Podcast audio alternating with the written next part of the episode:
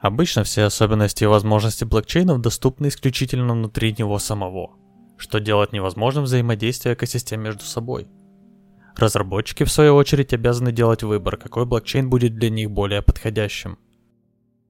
Axelar Network помогает блокчейнам взаимодействовать друг с другом, предоставляя для этого децентрализованную сеть. Проектам, блокчейнам, не нужно делать никаких изменений со своей стороны. Для обеспечения безопасности Axelar использует независимых валидаторов. Функциональная совместимость, также интероперабельность, это способность продукта или системы, интерфейсы которых полностью открыты, взаимодействовать и функционировать с другими продуктами или системами, без каких-либо ограничений доступа и реализации. Существует проблема, что пользователи не могут взаимодействовать с любым приложением и блокчейном по своему выбору напрямую из своего кошелька. Рассматриваемый нами Axelar решает эту проблему, являясь так называемым мостом между блокчейнами. Не путать с обычными криптомостами, которые просто монетки переводят с одного блокчейна на другой. Но он, кстати, тоже это может. Это позволяет разработчикам делать сервисы, которые доступны на всех блокчейнах, увеличивая при этом гибкость как для разрабов, так и для пользователей. Рядовому юзеру нет дела, TRX, Sol, BSK используют приложение. Ему надо, чтобы работало. Разрабам же не надо решать между эфиром, ниром, привет его разрабам, кстати, Соланой и прочими сетями, подбирая преимущества и недостатки для себя и для юзеров. Ему же нужно выбрать то, что больше подходит для решения определенной задачи. Core протокол состоит из протокола межсетевого шлюза, взаимодействия, Cross-Chain Gateway, и межсетевого транспортного протокола, Cross-Chain Transfer Protocol – по большому счету, первый отвечает за само взаимодействие между блокчейнами, второй же за передачу, блокировку-разблокировку средств между различными блокчейнами. CGP, межсетевой шлюз, это первый который, используется для соединения автономных блокчейн-экосистем друг с другом и обеспечивает маршрутизацию между сетями. Блокчейнам не нужно быть построенным на одном и том же языке программирования, вместо написания кастомных решений, а по факту костылей – Разработчикам нужно будет подключить свое творение к общей системе, которая берет на себя взаимодействие между экосистемами. CTP, второй который, Cross-Chain транспортный протокол, как я уже говорил, отвечает за передачу, блокировку, разблокировку средств между разными блокчейнами. Но также он отвечает за триггеры. При таком-то событии сделать то-то у другой сети. Это работает и со смарт-контрактами. Считай это неким подобием HTTP, либо протоколом уровня приложений. Пользователи могут использовать простые API-запросы, аналогичные GET, POST. Из особенностей я бы выделил «подключи и используй». Тут и так в принципе все понятно. Минимальные усилия с получением желаемого результата. Поддержка кросс-чейн рутов. Считаю это протоколом маршрутизации в нашем вебе. Ссылочки на Хабр и Вики прикрепил в комментарии. Если не интересно, то и не забивай голову, там ничего такого критически важного нет. Поддержка обновлений. При обновлении одного блокчейна другой не пострадает. Просто и логично. Единый язык уровня приложений. Вспоминаем сравнение с HTTP. Он по большому счету везде одинаков. Безопасность поддерживается DPoS, делегированный POS, делегированный Proof of Stake. В рамках консенсуса валидаторы запускают клиентское ПО других блокчейнов, что позволяет проверять их состояние. Валидаторы те, кому мы скидывали свои монетки, сообщают об этих изменениях в блокчейн Axelar. И как только их становится достаточно, состояние биткоинов, эфира и других цепочек записывается в Axelar. Сейчас будут сильно технические моменты, так что либо слушай внимательно, либо не слушай вообще. Итак, каждый валидатор имеет вес от 0 до единицы, обозначающий силу голоса конкретного валидатора. Веса этих валидаторов в сумме составляют единицу – Валидатор корректный, если запускает узел, который согласуется с правилами протокола Axelar. Для финализации блоков или подписания запроса между цепочками Axelar требуются правильные валидаторы с общим весом более порога. Это число от 0,5 до единицы. Валидаторы запускают консенсус Byzantine Fault Tolerant BFT в каждом раунде I, чтобы завершить IT блок.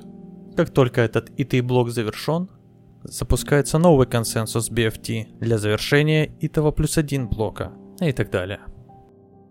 Различные блокчейны работают с разными сетевыми предположениями. Синхронная связь обозначает, что существует фиксированная верхняя граница времени доставки сообщения. Где это время известно, и может быть встроена в протокол.